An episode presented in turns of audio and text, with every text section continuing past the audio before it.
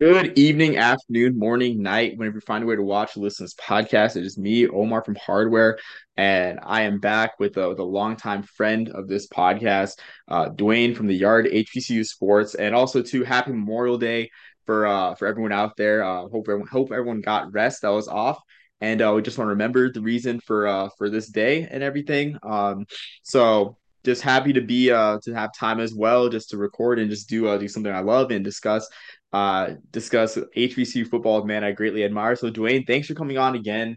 Um, it's been a while, but I'm just glad, you know, to have you on again. Well, um, I, I would love to say it most definitely is an honor to be on this show with you this Memorial Day. Happy Memorial. Well, I mean, you're, you're not gone. You're here with us right now. Um, but as an active member of the military, I'd like to say Happy Memorial Day to you. Thank you. I appreciate it. Um, yeah, I mean, there, there's uh, there's there have been a couple people like not lost to war, but still lost. I mean, training accidents and, and whatnot. Uh, a couple people. So um, it's just interesting, you know. Just I mean, we think about war when we default to Memorial Day, but I've seen people honored on Twitter just for being lost in a in training accidents or also too just like due to due to suicide sadly as that's a prevalent issue among mm-hmm. active duty and veterans so but um you know, I hate I'd hate to start with a somber somber mood on this day. I'm just just glad to just talk HBCU football. As I mean, as we were talking beforehand, in two days we'll know.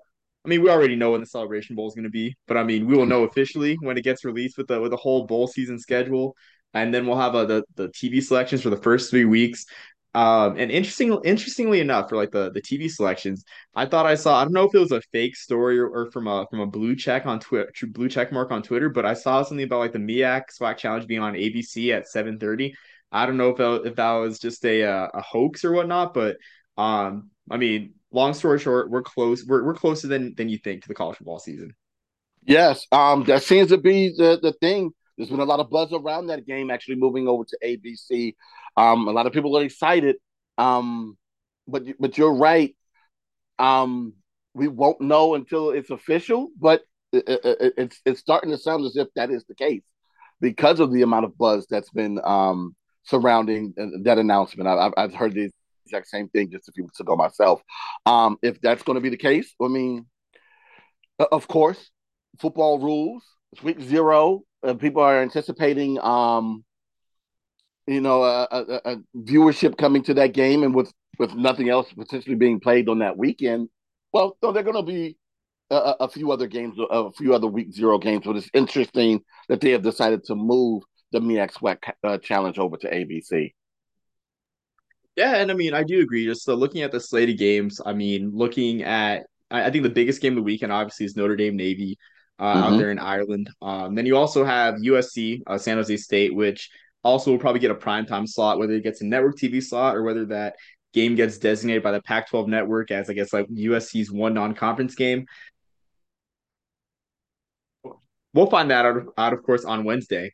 Um, but yeah, I, I do think it's interesting too because there just looks to be a lot of competition. I mean, not a lot, but there seems to be it seems to be that there will be competition uh, with that game. So uh, we we will see for sure. But uh, I guess uh, that's a can rearrange the, the outline that we talked about before this podcast. And just since we're on the weeks um, on the week zero topic, uh, a couple weeks ago, HBCU Game Day talked about the uh, week zero plan for the SIAC and the CIAA uh, to have a, a week zero game backed by HBCU Go. It was the brainchild of uh, Charlie Neal, which I'm surprised uh, with his with how much he's meant to HBCU football in the past or and even today that he didn't come up with this idea sooner. But uh, Fayetteville State was going to play Benedict.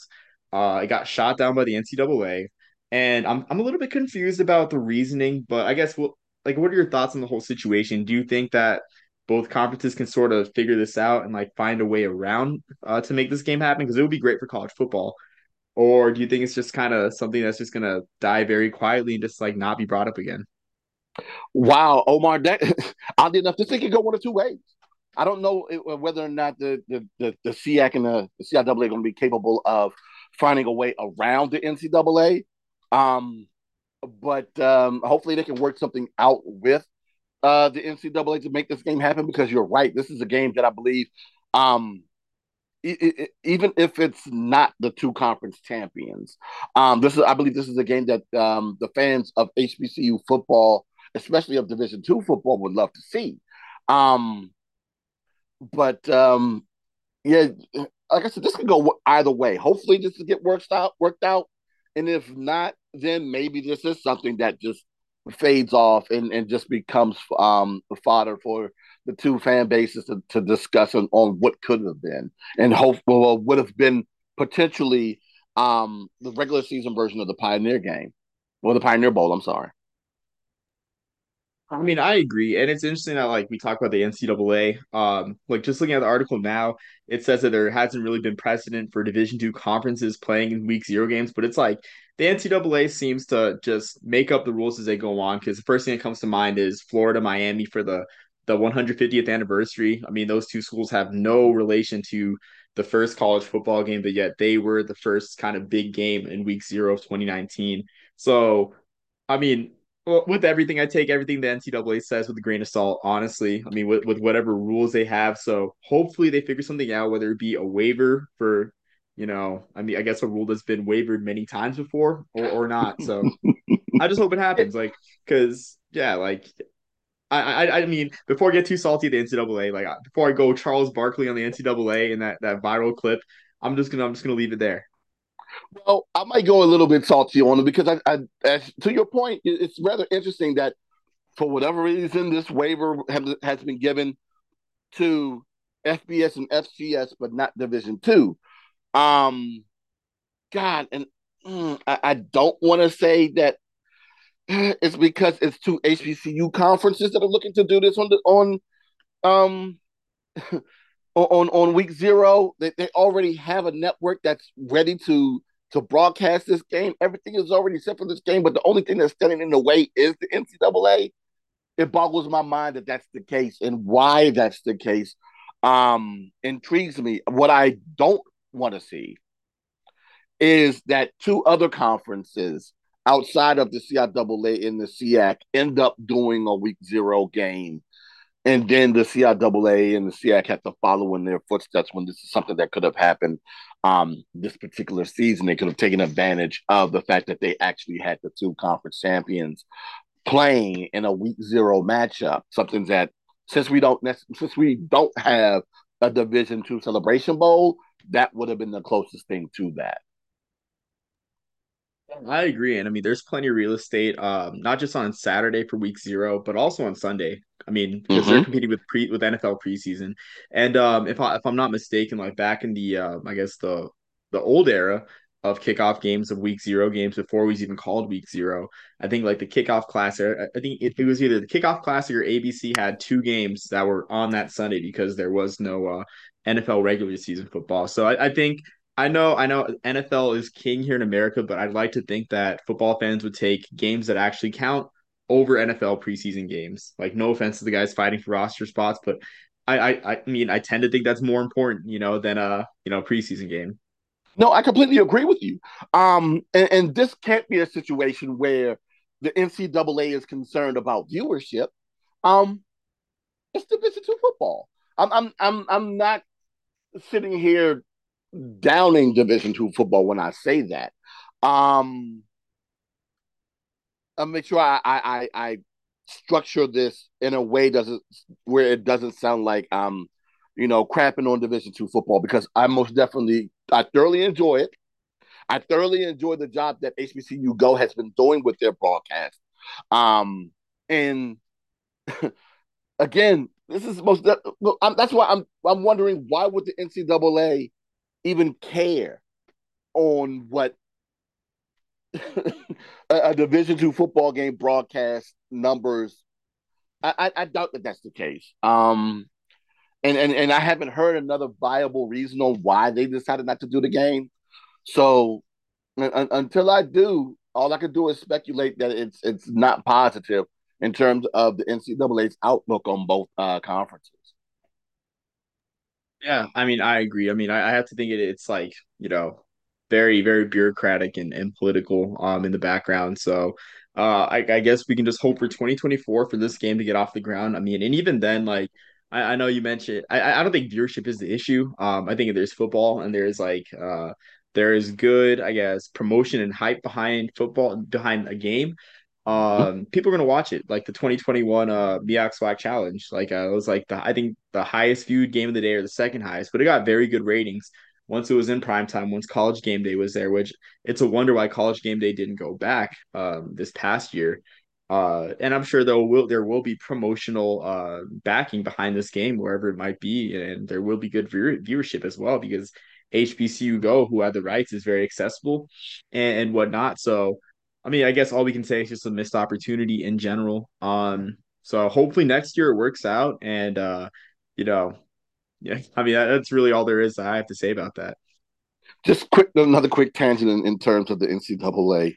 Um, I mean, they won't find me. They won't say to me. They don't care about me. Um, they, they, they most definitely have been known to shoot themselves in the foot in terms of um ways to to and, and, they've been known to shoot themselves in the foot when it comes to generating revenue. If you just take a look at the way that they handle um, women's athletics and, and, and the way that they tend to pigeonhole them and what they do, um, even though in, in their situation it seems to be them cutting off their own nose to spite their face, just doesn't make any sense. And then it's, it's not as if the NCAA is, is gaining any revenue. It's what they're.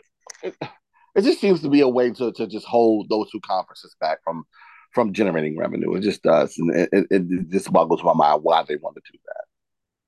Yeah, I mean, on that note too, in terms of shooting themselves in the foot, I think if both conferences can come up with a valuation in terms of lost ad revenue, lost mm-hmm. viewership revenue from the game, they could definitely bring a you know court case to the NCAA and just bring up examples like the um, you know 2019 Florida Miami um, for why they couldn't you know get this game going. So just uh, and also too, also the FCS exemption, which exists for like no other reason, you know, but I mean to give them a spotlight game. So why why couldn't that exist for the division for Division Two? So exactly. Um, yeah. So I mean, really, I mean, I I think I think uh we both uh beat the beat the horse dead on that one. So um I guess moving on to uh to other I mean they say not to yeah. kick a dead horse while it's down, but I mean that's the easiest way to kick it if you ask me. Yeah, no, I, I agree. Yeah, I agree. I mean, we're, we're, we're both emotionally charged about this, uh, for yeah. sure. Uh, I guess moving on to our to our agenda, something that uh, that was I guess more quiet in the off season.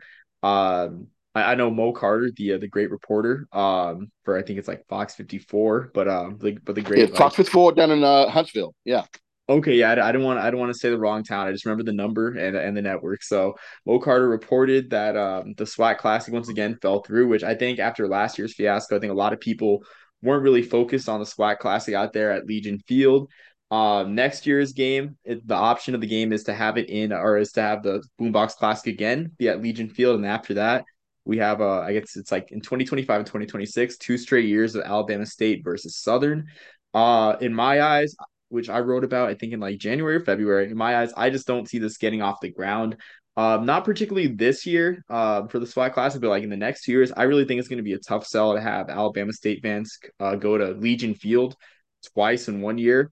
Um, seems kind of manufactured, honestly, to have them play Southern. I know Southern's a great big brand and everything, but I want to know your thoughts on the SWAC Classic. Is it doomed for uh, the rest of the contract? Or is there a way that the conference and the schools can salvage the SWAC Classic? Wow, the thing is, of course, you're going to have to find two programs, two fan bases that are going to be willing to go to um, Birmingham for that game. To your point, I just find it interesting that, um, God, the, the name that I choose not to mention, but of course I have to mention because, of course, the viewers won't know exactly what I'm talking about at this moment. But Deion Sanders and, and during his tenure at Jackson State has been um, the the uh, uh, uh, for the lack of a better term, the, the, the puppeteer behind the, the cancellation of both the SWAC Classic and what we originally knew as the Southern Heritage Classic. But it's not necessarily his fault. I understood why he did so because he felt as though that the two, um, well, that Jackson State most definitely was not reserved, not receiving um, the revenue that they deserve in order to participate in those games, in which the way that probably the promoters wanted them to, i.e., to have the players come and play in the game, and of course, to have the band come and play, and also take care of traveling, take care of lodging, and make sure that the school is properly compensated to play in that game. Unfortunately, though, those contracts were signed, and in most cases, rather recently too. Um, and I felt as though that that's something that they should have taken into consideration before signing those contracts. Um, uh, especially when you look at the numbers that the um the SWAC challenge was looking to um to, to, to pay out those schools. I, I'm, I'm trying to remember if it was your article that I saw that had this number in it or another article where I, uh, I, I believe that number was about three hundred thousand per per school participating in the game, roughly. Yeah, I think so. I pulled that number from the HBCU game day article. Uh, that sounds about right. Yeah, so if, if that's the case, three hundred thousand, that's mainly the reason why he said no to the Southern Heritage Classic. So if that's the case, yeah, I can see why he said no. I, I wouldn't do it either. And and it's been what about three, four months now since um Mo Carter. Shut up to Mo Carter. You know, that's my boy right there. Um, it's been about three or four months since Mo made the announcement that the game um has been placed on hold and they ha- can't seem to find any dance partners as of right now to participate in that game. I don't know. Well, they won't find it for 2023. I don't know if they'll find it for 2024. I mean, the, you said it's supposed to be um uh, uh the, the the the Boombox Classic in 2024, correct? Um, yes. Yep. May, maybe they go ahead and play that thing out, and and and eventually it ends up dying off. Um, we'll have to wait and see if if they can find a way to get better compensation for these institutions. But if not, yeah, I, I, I guess that's the end of it. But yeah, I, I I'm I'm going to need these promoters uh, because again, of course, having an HBCU classic sounds like a wonderful idea, and we've seen several HBCU classics over the past few years end up having to, to cancel their games and having to fall out because either well, mainly for one thing, they because of money. They they can't either generate enough revenue to sustain the game or generate enough revenue or generate enough money to compensate the schools properly to have the game in which uh, to have the game the way in which they want to have it. Yeah, I mean, I have to, I have to agree with uh, with your points there, honestly. Um, and just add on too, I think uh, interesting kind of I guess case study that can add to this is the Tuskegee Morehouse Classic uh, that got moved from Columbus to Birmingham. And I, I was at the inaugural uh, Birmingham game when I was when I was living in Georgia at that time, and I saw this opportunity to visit Legion Field um, on a on a you know on a, on a long weekend, probably at a cheaper price than the Magic City Classic for sure. And the uh, the crowd that I saw was insanely low. Um, officially six thousand, a little a little bit over uh, six thousand fans. And then looking at the box score for uh, last year's game for that one, it was like less than 3,000. I mean, I can't imagine what a, what a crowd like that looks like at Legion Field. So I guess the point I'm getting at is um, it's already an uphill battle because Legion Field is old. There aren't many uh, sort of like stadium like connoisseurs or, or history fans that, that walk into Legion Field and view it as like you know the important venue to college football as it is they just see an old venue with um, a bunch of bunch of concrete benches and everything. Or uh, so I mean that's already one uphill battle too. And it's and also too like someone has to lose a home game, someone has to lose that revenue, which I'm not sure how much um, teams like Southern and Jackson State uh, and even Alabama State make on home games.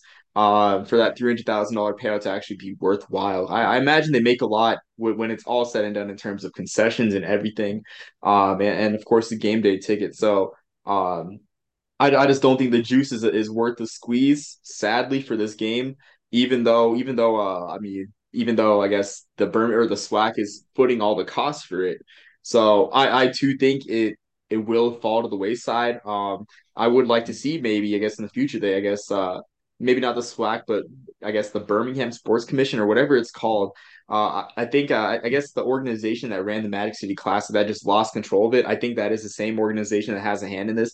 Maybe they redirect their attention to I guess the SIAC, even though um, the Tuskegee Morehouse experiment has gone awry. Maybe they kind of rotate schools in, you know, so uh, there isn't much Legion Field fatigue. But I I, I got to agree with you on on all those points.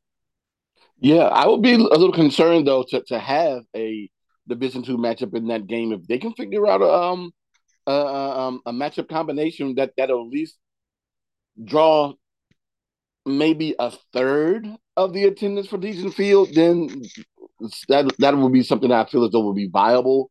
um, for the organizers to do. But as of right now, yeah, I'm I'm I'm a little intrigued to see exactly how that would work. Um, for for anyone other than um two SWAC opponents. Um, but my guess is they tried they attempted to do what um well them and the conference the SWAC conference uh, uh, again tried to jump on um the success of having uh Deion Sanders in the SWAC by uh, uh, by creating that game while he was there at Jackson State. Um and they, they were probably looking to um also get um broadcast rights probably with ESPN if not ESPN um, HBCU go for that game as well. But uh, again, the numbers weren't looking right while Deion was there. Sanders is no longer there in Mississippi. What do you do at this point in order? And and then of course, in, uh, uh, schools have most definitely have their schedules uh, kind of situated for 2024. I'm trying to figure out who would you convince and how much money it would take to convince two conference teams to come and play in Birmingham. And, and like you said, potentially lose a home game. Yeah, and then I, I guess like with your point with like the crowd, um, excuse me, I guess uh, the crowd demand, uh, like trying to fill a third of Legion Field. What I like to see, I like to see maybe the SWAC or whoever agrees with Birmingham kind of rework this game. Um, maybe put it in Rickwood, put a yearly game in Rickwood Field because um, it's baseball season right now. Mm-hmm. Jeez, excuse me, it's baseball season right now, and um, Hinch Hinchcliffe or Hinchliffe. Sorry, I was at I was at the C in the middle for that stadium, but Hinchliffe um, has got has gotten national press. I've never seen this much national press for an unaffiliated baseball team as I have seen for the the, New Jersey Jackals for opening Hinchliffe, a former Negro League stadium, um, and playing their home games there, just revitalizing that. I mean, I think I think I think the best thing the SWAC can do for itself from a publicity perspective, if they want um, the city of Birmingham to put the bill, is put that money into revitalizing Rickwood Field and have a yearly game at Rickwood Field because I mean, uh, you know, there's been plenty of football games in the past. Um, and and it, it doesn't matter if you have to do one side football, you know, like uh, at Wrigley Field that one year, or like uh, like that Jacksonville State um, game, Jacksonville State North Alabama game. It doesn't matter. I, I think just the experience of playing at Rickwood, where Hank Aaron played, where so many other legends of of, of honestly of baseball played, uh, having a, a game there, I think that you know that trumps. I mean, any any attendance you can have at Legion Field. Uh, so that's that's just my opinion on the whole situation. That's how I think the SWAC can sort of rectify it. And, and I get it, especially with you being such a, a stadium connoisseur. You most definitely would love to see that game. The hope is that there are enough fans out there that would love that whole story of coming back to see a game played in in that venue. The question though is, um, with the, the current state of of um, sports stadiums and the amenities that people are so used to, whether or not those stadiums or those venues um, would be at least comparable enough to to have fans come and feel comfortable enough to come back on a regular basis. Um, that is most definitely something that I am currently witnessing here in DC with the well, it's been in hospice for some time now, but the pending death of RFK Stadium, the stadium that I grew up um, uh, um, uh, I'm clamoring over and finally get an opportunity to, to view games in, um, in you know, in, in my late childhood and, and then of course up until um, they held the Nations Classic. As a matter of fact, I believe the Nations Classic um, Nations Football Classic between uh, Howard and uh, Hampton was was the last game played in that stadium. Um, but with the stadium being in such um, disarray, um, and, and uh, it, it, was difficult to get fans to want to come back into that stadium, even though that stadium has such historic value to it. Um, yeah, everyone's looking for comfort now, and if you can't make the game the game day experience as comfortable as possible for fans, it's going to be a, a, a hard draw to have people come out to it. Yeah, I mean, I agree. It's interesting you you, point that out. I mean, in terms of amenities, because I mean, even with the stadium like Michie Stadium, which I I, I mean, been too many times. I mean, even I found myself complaining about the the concourse size. You know how how narrow the concourses were. So there's always something that shows the age of these stadiums for sure. Um, but yeah, it'll be interesting too. Like, have I I think I do think we have become more spoiled as fans. You know, um, you know, and that's that just is what it is. Honestly, I mean, there there isn't much else to say about that. Yeah, but if you can get two strong bands to come in there, you most definitely will probably get a bigger draw. But uh, outside of that, number two has to be the state of the stadium and, and how comfortable fans are when they go to, to view a game. Yeah, Absolutely. Um, moving on to another classic uh, that that had that met its quiet, I guess that officially met its quiet fate um, this year. The uh, the Texas class or the Arlington Classic, excuse me, between Texas Southern and Southern. Um, it's been it first started off with the Cotton Bowl as like I think like the State Fair showdown. Mm-hmm. Um, didn't didn't really have success there. I think for obvious reasons, where it's like if you want to see um, black college football in the area in the Cotton Bowl, you have Prairie View Grambling, you have the State Fair Classic. So it's kind of like you know saturated market there. So they moved it, um, you know, I guess into the into the Arlington suburbs and whatnot to Globe Life Park. Um, kind of kind of mixed results there uh, until quietly it wasn't on Texas Southern and Southern schedule. Uh, do you think this is the end? Do you think you know um, there are any more options for this classic, or I guess like in retrospect, what what were your thoughts on the lifespan of the the Texas Southern Southern Classic? You know.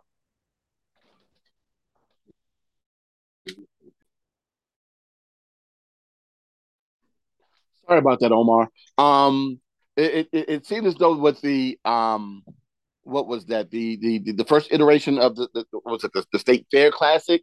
Those first two years um hold on for a minute omar.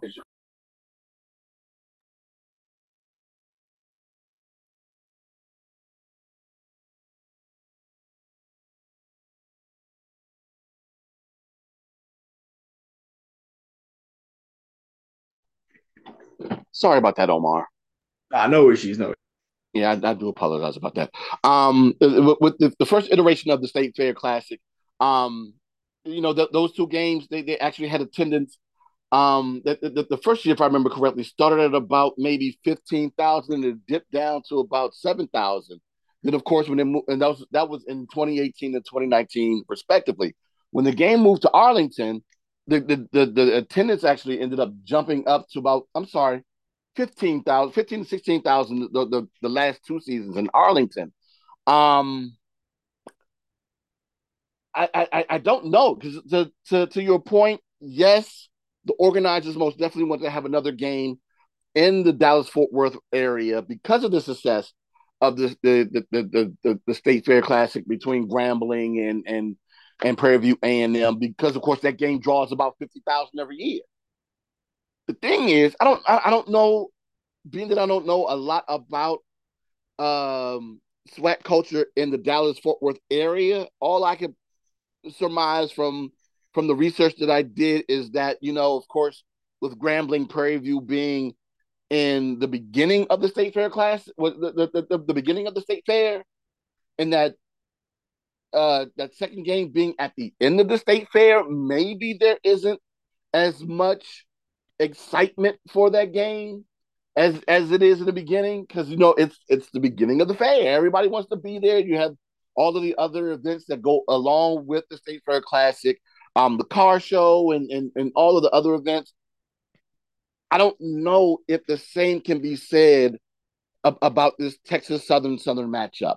If you don't have that draw, if people aren't necessarily clamoring, well, especially when it was in the Cotton Bowl, clamoring to come and see that game played um, in the Cotton Bowl at the end of the the, the, the fair. When now it's going, it's in Arlington, even though the attendance has gone up. Um, I, again, it goes back to economics. If it doesn't fiscally make sense, it's going to end up dying off. Um, but I, I, believe that original contract was a two-year contract, though, wasn't it, Omar? I wasn't sure about the contract itself. Um, I know, I know. Um, I think I think it was Mo Carter that that responded to uh to my question about it. Mm-hmm. Um, but yeah, it looks like it, it was a simple expiration of the contract. Um, so yeah, and you know, with, with with that contract expiring, they were only capable of getting a third of that stadium filled with that matchup. Maybe they just thought it's not working, and oddly enough, both classics, the one in in, in um in, in in the Cotton Bowl, and then this one in um it, was Choctaw Stadium. Yeah. Yeah. Yeah. With with those two games, um, they they just couldn't get a, a resemblance of what they saw with the State Fair Classic, so they just said, "Okay, we'll go ahead and play these two things out and and and move on." Yeah, I mean, I'd I'd have to agree too. Um, I think it's I think it's interesting too in terms of the venues because it seems like with the two venues that they had the choice of, um, there's like oh I guess like kind of I guess prevailing issues with them, like the Cotton Bowl being too big. Uh, I swear I've never seen tarps at the Cotton Bowl ever, you know. So seems like seems like you know they every event or I shouldn't say every event, but the two games that they run each year, they expect you know full capacity for. Which like this year, the State Fair, the State Fair Classic had a great turnout.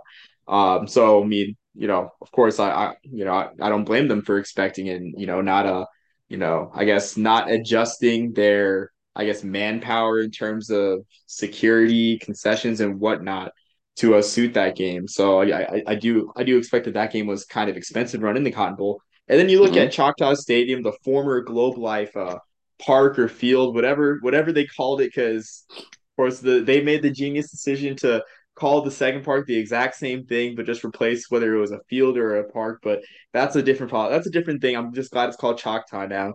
But the former Rangers ballpark, of course, with it mm-hmm. being a former baseball stadium, you have obstructed sight lines. Um, maybe not obstructed, but not the best sight lines too. So uh, I mean, I tend to think that the game experiences probably weren't the best either way. I mean, because there is such thing as, as playing in a venue that's too big in terms of the atmosphere. Um, you know, I guess citing the 2021 uh, Tuskegee Morehouse Classic that I, that I went to, you know, love Legion Field, but the venue is a bit too big compared to uh to uh, I guess it's, it's called McClung Stadium, right? I'm I'm already forgetting the name of the uh the Columbus Stadium. It's like McClung Stadium or Well, I couldn't tell you. You you you, you know better than I do. Uh, I I, for, I forgot already. Um, you know when it was I, I just forgot the name when there there really wasn't a possibility for me to, to go to that stadium. You know from from not being close to it. But uh, but yeah. So I mean I I think that kind of pointed to it as well. Uh, I think it's interesting too. I mean I do think uh, I kind of wish that Texas Southern stuck with it.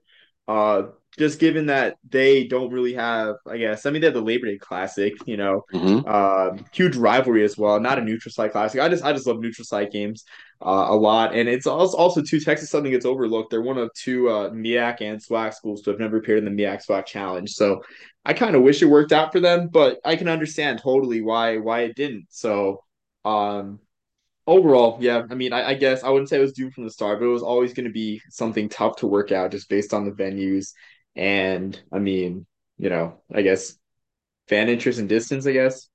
Yeah, uh, a three and a half, four hour drive from Houston to Dallas. Um, I don't know what that drive is from Baton Rouge to Houston. Um, but having to do that in late October, it, it just seems a little potentially taxing, especially in the middle of the football season. I know a lot of people don't mind necessarily doing that around a, a holiday or the beginning of the season, but once you start getting in the in the midst of a season, it makes it a little bit more difficult for those fans um, to to want to travel out um, to go see a game. Yeah, no, I, I definitely agree. So, um, you know, maybe there'll be a one-off game uh, in the future, which I mean, I, I'm not ruling that out for sure. So we'll, we'll just see what the future holds for I guess that that classic, the Arlington Classic. But for now, on hold. Um, just another I guess failed classic. Um, you know of the past now at this point. Yeah, uh, but that, and that's the other interesting thing too because while promoting this game and while advertising this game, both institutions talked about how large the, the alumni base is there in the Dallas Fort Worth area, but it just never showed up in the attendance of that game. Yeah, and I wonder if uh, if part of that is um I guess on on Southern for Southern's case, I wonder if Southern considers Texas Southern I guess that rivalry seems a bit manufactured. But I wonder if they consider Texas Southern like sort of like a little brother, because uh, I know Texas Southern's fortunes haven't really been great um, this decade. Um, in the or not this decade and in the 2010s in the SWAC. So I mean, I also kind of wonder if that kind of played into it. Probably, but um, Texas Southern most definitely surprised them in, in, the beginning of the season this year. Oh yeah, no, absolutely, shutting them absolutely. out. you know, um, and I, I, know most definitely Southern is, is looking for restitution, even though uh, Southern did back their way into the conference title game with a, a TSU loss um, at the end of the season. But um, yeah, it'll be very intriguing to see exactly how that game plays out. But unfortunately, it won't be um, in Arlington. Yeah, no, uh, I I agree. So I mean, yeah, just I mean, I know I know Texas Southern took the dub, so I don't I don't want to get on the bad side of their fans. I know they took the dub this year. Just uh, you know, from uh, from my layman's perspective, that that seems to be what you know. I guess the, the rivalry dynamic. But uh, I guess uh, before I take any more heat, going on to our, our next topic, uh, we have the MEAC. They moved two games to Thursday, and while it's not an official TV announcement, I mean, why else would they move two games to Thursday? Uh, the two games, of course, being Morgan State versus North Carolina Central, and then you have uh, South Carolina State versus North Carolina Central. So, of course, you get the defending Black College Football champions twice on a weeknight. Very optimal. Uh, but I think I think uh, I want to know your initial thoughts on these matchups and, the, uh, and I guess the conference and ESPN's choices before I get into my thoughts on this. Um, my initial thought was, huh. Um, little rough because those are going to be two games, especially in, in mid October. I mean, six, it's a 16 league. Every game is going to mean something. Um, there was a two game difference between first and last place um, last year. Um, and, and, you have, in my opinion, two of the top three teams um, in this upcoming year playing um, on Thursday nights this year with um, Morgan State, in my opinion, being uh, the team on the rise in the conference, especially after their their their showing last year with new head coach uh, Damon uh, Wilson. Um, and then, of course, like you said, you you have last year's champion, and then the following week you have the two the, the, the last two Celebration Bowl champions playing in Durham, um, in South Carolina State and in North Carolina Central. My question is I understand that ESPN doesn't necessarily care about the attendance um, of those games, but I know the fan bases do. I also know that the the teams do in terms of attendance. And when you're talking about, in the case of um, uh, uh, uh, uh Morgan State hosting North Carolina Central, hosting last year's champion, um, that might have been a huge draw for them but now it makes it tough for them on a Thursday night when they're of, huh, which is in the middle of the week, along, excuse me, with the fact that of course it's going head to head with the NFL on Thursday nights. Um, even though that game is on Prime, it's a little bit different, but I digress. Um, and then of course the following week, uh, with Central hosting South Carolina State, that might be the regional rivalry now that North Carolina A&T is no longer in the MEAC, along with the fact that that was the game. Well, no, uh, no, South Carolina State did win that game last year, if memory serves me correctly. Um, on, on in uh, Orangeburg, yes, they won that game by two. Um, you know, if, if South Carolina State, can, they might surprise people. I don't put anything past Buddy Pough. Um, they could be in the race and and having to travel to Durham for that game. Um, uh, to, to, to, play on a Thursday. Again, I, I don't know what the Eagles are going to look like in terms of attendance um, in the stadium, and I, I, think that that's something that the school most definitely feels though is going to be a loss for them in terms of revenue generated, um, in, in terms of ticket ticket sales and concessions or whatever. Um, so I, I believe that that might that will be a huge hit for them and something that they're not necessarily happy about but um, you know, ESPN is just most definitely looking for content to have on Thursdays, and and, and you know, if you can't make it, you probably watch it. But I don't know if that's going to be enough for the schools. Yeah, I, I agree, and I think it's good because uh, I didn't realize that uh, there was only one game on a Thursday night last year uh, to sort of put the back in the spotlight. I, I was shocked by that. Of course, uh, uh, it was the game that Davius Richard kind of introduced himself to the country. Six touchdowns, um, and North Carolina Central at four at 42, um, 42 first half points in a 59-20 win. Uh, but for me, I guess I, I mean, you mentioned Morgan State on the rise, but I, I kind of wish that they kind of put Howard in one of these two games because Howard, of course, won a share of the conference, of course, last year. Um, Howard, of course, being on the rise, and I mean they have a lot of experience in offense returning as well. Um, so it just it just seems like a very interesting choice for Morgan State. But I mean, uh, Morgan State too. I mean, they got a lot of returning talent, but the one person they don't return, of course, Alfonso Graham. Um, you know, so it, it's kind of interesting to see how they regroup on offense. But I mean, they got a lot of pieces returning on defense. Um, but again, you know, I mean, I, will watch. I'll watch any team. Of course, I'm an Army fan. You know, it doesn't matter what offense you run. Maybe, but for the casual fan flipping channels on a Thursday night, uh, seeing you know, I guess the main Thursday night game being a blowout. I, I just I don't know if Morgan State is the most casual fan friendly team with uh their pass offense only averaging about 120 yards per game last year.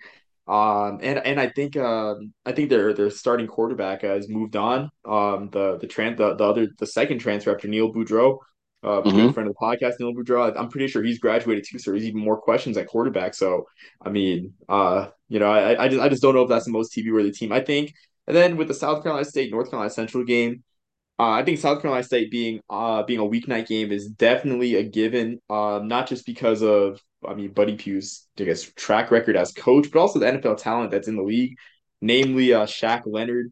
I mean that's definitely a way in cut-ins and whatnot to just uh, kind of bring love to the MEAC. I mean a very easy way to say like, hey, like you know this the MEAC is an NFL factory. You know Shaq Leonard and even Decobie Durant, who um, had a great rookie year, but definitely overshadowed by the Rams, you know, kind of imploding throughout the year. But I mean, uh, that definitely, I, I think it's definitely a given. But I kind of do wish Howard was um included in the two games, and especially too because Green State. Now I'm not sure if it's a if a Howard NC Central is a uh, is a home game per se for uh as a home game for Howard. But I mean, Greene Stadium has lights now. They had their first home game a couple years ago, or first home night game a couple years ago, so they they can make it happen. Um, but yeah, that, that's just my take on it too. And of course, too, from a from a markets perspective as well. Um, from market perspective as well for the conference, I guess you kind of don't love seeing South Carolina State uh having having a one of the weeknight games. You know, maybe you go for a Howard Norfolk State or even a Howard Morgan State, and then you can have your North Carolina Central versus a South Carolina State game on the other end. So, uh, either way, either way, I'm gonna I'm gonna have those games on on on on the TV, but you know, there there's there's always something to pick apart, and that's just what I'm choosing to do. But I don't have a problem with it, but I would I would have gone a different way. No, I'm I'm right there with you on that. Um, oddly enough, just check that uh that Central Howard game is going to be in DC. It's going to be in late November, well, mid November. Um, the next to the last game of the season. God, that might be the de facto championship game based upon what we saw from last year. But again, like I said, I, I there isn't a team I don't like in this conference because I feel as though that everybody has the ability to beat everybody. Um, but uh, uh, to your point, to, to have the conference champion from last season on those back to back weeks, playing those games, um, I, I feel as though that was the reason why it was done, along with the fact that, you, you, like you said, while broadcasting the game, you most definitely talk about the history of South Carolina State football. You most definitely talk about um, uh, uh, uh, uh, Shaq Leonard. You can talk about uh, Decobie Durant, and of course, don't forget about um, uh, uh, uh, uh, God. Um, he's he's now in San Francisco. Used to play with Philadelphia. The the, the D tackle. Um, oh, Hargrave. Uh, Hargrave, yes, Javon yeah. Hargrave. Yeah. Um, yeah, so they, they most definitely with with, with uh, uh, uh, uh, Buddy Pough being an NFL uh, a factory in terms of generating defensive talent um, from that program is something they can they would most def they will most definitely discuss. Um, but but but you're right. The, the the the fact of missing out on having Howard that has most definitely turned that program around. Um, winning a share of the conference championship last year. Um, and in in my opinion, one of the, the three teams, along with Morgan State and North Carolina Central, that are favorites in my eyes to to win the conference uh, this upcoming season. I, I think that that was a missed opportunity, especially with that game being the the week before the the week before the final week of the regular season.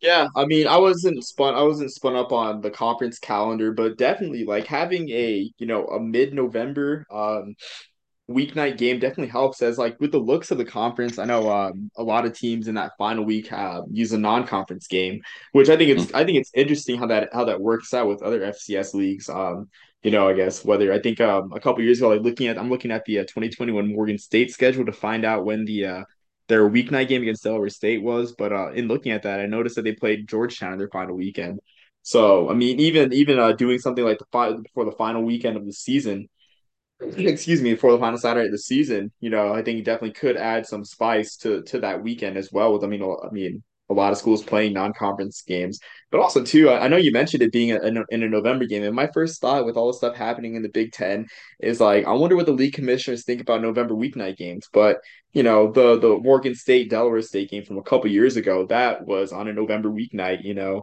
in Baltimore, and I can't imagine it was it was too pleasant outside. So you know, I mean, I guess it's not an excuse either. So I, I guess um, whether I mean in these in these days, I don't know if the commissioners had as much of a say. I mean, heck, even even when it comes to the Big Ten, the top echelon of college sports, the the commissioners didn't have a complete say. So I just think it's interesting whether it was an information an information gap on ESPN, uh, in, t- in dictating what games they wanted, how they left out Howard, or something else. But um, yeah, I, I I think it's a missed opportunity. Hopefully they can flex something, or but you know, with it being late in the game, close to season, I think it's highly unlikely.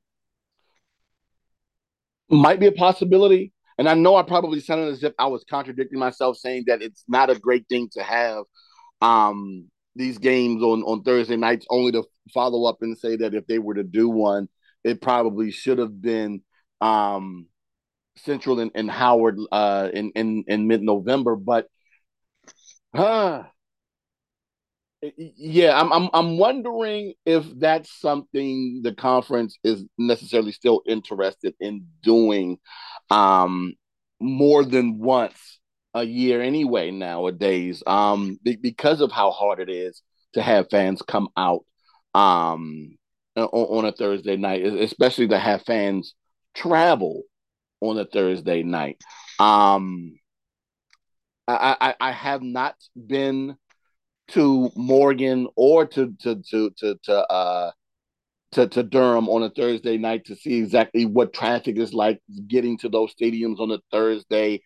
Um, how difficult it would be to to have those that will probably be commuting from work to go to a game that that hour, whether or not they would even want to be interested in going out on the Thursday night to watch those matchups or not. Um, but yeah, it, it, unless it's worthwhile to the programs and to the conference to have these games on on Thursday, I don't know outside of exposure what these games are worth having them having them played on Thursday nights anymore. Yeah, and I mean, I think uh, I I definitely agree as well. Um, as I mean, we're kind of seeing the effect of I mean cord cutting now. I mean, starting with RSNs, you know, who knows what'll happen. Even though I think channels like ESPNU are safe, um, but with ESPN's growing streaming footprint on ESPN Plus, I mean, it's interesting to see like you know how much these games really mean. You know, because um, I mean, it, it, I mean, just at the surface, an ESPN Plus subscription where you get tons of access to tons of conferences. Now they're not marquee games, but it's still college football nonetheless. and then uh ESPNU where you got to have you know uh whether YouTube TV, Hulu, Hulu Live TV subscription. I mean, on the surface, you get access to more sports content on ESPN Plus compared to ESPNU. So I mean, I mean, who knows like what'll happen to a network like ESPNU? How who knows how much exposure on ESPNU will mean compared to ESPN Plus uh in the near future.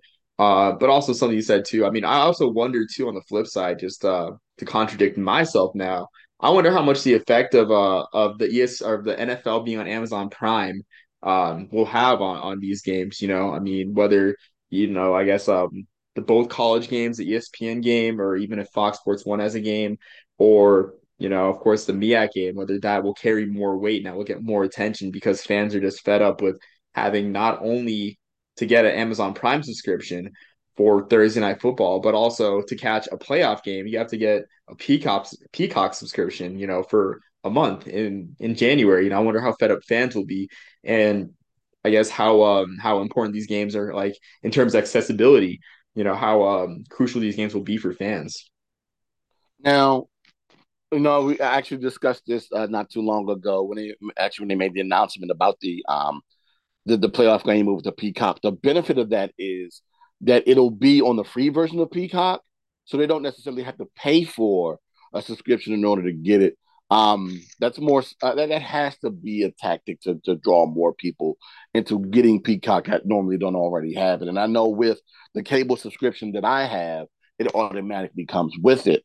Um, but yeah, to your point, it, it, will be intriguing because I'm still trying to get my mindset out of that antiquated thought process of um and it's just me being old. People have to forgive me please. I'm asking for forgiveness of knowing that these games that that that were being played traditionally on ESPN, espnu having to go up against the nfl on thursday nights on espn how much i despised having to see that.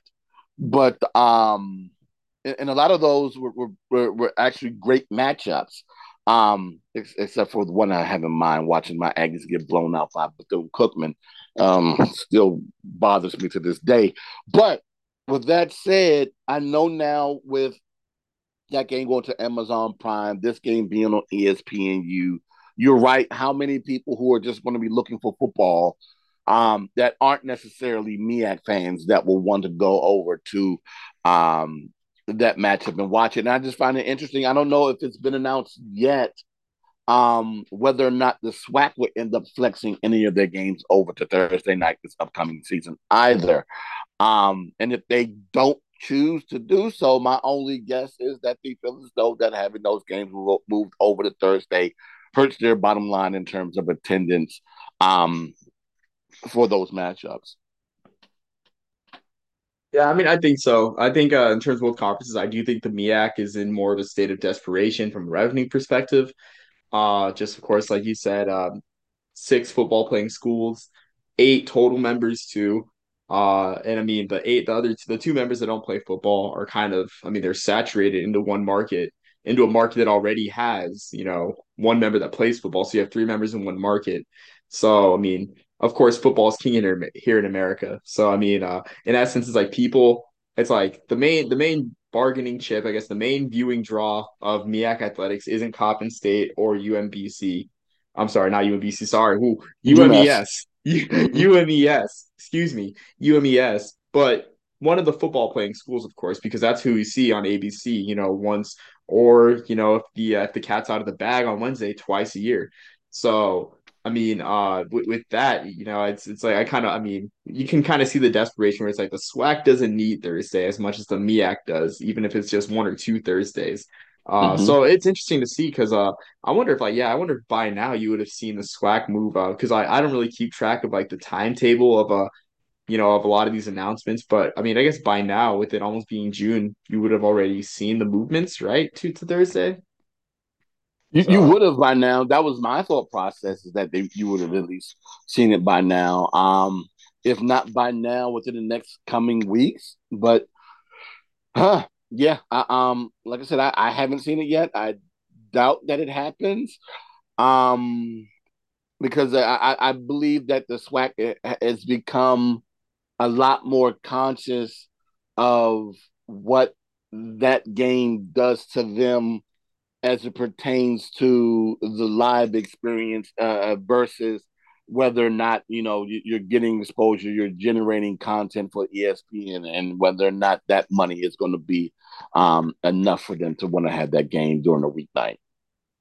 And you mentioned the SWAC with the game day experiences, like the off the top of my head, like the two the two um, games that I can remember, I guess um two Thursday night games for last year was flags like uh the one home game that Mississippi Valley State had where they upset Alabama A and M, and then it seems to be like Bethune Cookman always has one or two Thursday night games a year, and off the top of my head, I mean those two uh, those two stadiums, I mean those two kind of atmosphere game day atmospheres always seem like I guess uh, they would be on the bottom of the list in terms of I guess fan attendance and everything with uh with uh, Mississippi Valley State just being where it's at geographically and uh, with their stadium just just now getting important updates, and of course, a Bethune Cookman Stadium being off campus, being a uh, I think I think it's a, a municipally owned stadium uh, as well. So I think I, I think uh, those two schools are are what I think when I think of SWAC Thursday games, just because of what their game day experience offers in relation. Now, I'm not saying it's bad, but in relation to you know a Southern, a Jackson State, a Grambling, you know, or any of the Alabama schools. Um, that that's just what I think of. I think the schools that kind of lack in that game day experience kind of take those games and like don't really see much of a uh, a loss in experience. Yeah, and, and, and to your point in terms of the scheduling, the, the televised scheduling, um, I, I, just wanted to check to make sure. I know the the individual institutions have released their schedules, um, but the SWAC as a conference hasn't done so on their website as of yet. So my guess, like you said, um, within the next few weeks, we'll get an understanding, probably as we get a little bit closer to um, the, the media day, which is going to be on the 25th of July for the SWAC. Um, I think that's when we'll get more of an understanding of whether or not those games will be moved over to, to uh, if they'll end up having any games moved over to Thursday night or not. All right, yeah, I was even where the SWAC did not release their schedule yet. Um, so yeah, I mean, so something definitely could be coming, but yeah. we'll definitely see. Um, either way, I mean, I'll be I'll be watching these games, you know. Um, so no complaints from me, just uh, just suggestions. But um, that's really that concludes everything I had to talk about. Duane, do you have anything final to add or promote? Um, nothing else. Um, as of right now to to promote. Um, you know, football season is coming up, so within the next um month or so, uh, I know uh, with Hero Sports, we normally start doing our previews for the upcoming season. Um, but you can follow me at the Yard HBCU Sports on all social media platforms, or you can follow Hero Sports. Um, that's Hero Sports FCS um, on Twitter. They most definitely, uh, uh, along with myself, would start uh, av- start to advertise whenever we start to preview um, the upcoming uh, football season per conference. So once those start to come out, you can follow us and see exactly when when um they're ready for um for viewing. I mean, and I just have to say that I'm just so grateful for your work, Duane, in terms of the previews because I I hardly write previews. I find previews to kind of be a chore, previews and game recaps to be a chore. So I'm just glad that you do it, and I can just you know, you know, fill you know fill in the information that I don't have and just be informed. You know, because previews I, I like writing about conference realignment and like future matchups. For me, previews are a chore, you know, because I mean X's and O's. There's there's a ton of people that talk X's and O's and statistics, you know. So uh, you know, I'm not I'm not one of them. So I'm just I'm just glad I'm just glad that, that you know people like you uh you know do do the do the dirty work and, and look at the box scores. Hey, uh, numbers is something that I thoroughly enjoy. I, I blame my mom for that. Um, being that of course uh she's a mathematician and a little bit of that has rubbed off on me. And and and looking at numbers and looking at stats is uh, primarily is something that I enjoy doing, and and look enjoy doing it from my own personal perspective. Um, but yeah, uh, I'm glad that I could be of assistance to you there, Omar. Yeah, no, I, I absolutely do appreciate it. But yeah, um, I will definitely be consuming your work, and I hope that uh, once I leave uh, those links in my description, that uh, all of you listening or watching will do the same as welcome uh, football season because we're close. Uh, by the end of this week, we will be uh, two months away, less well, less than three months away. So just an exciting time.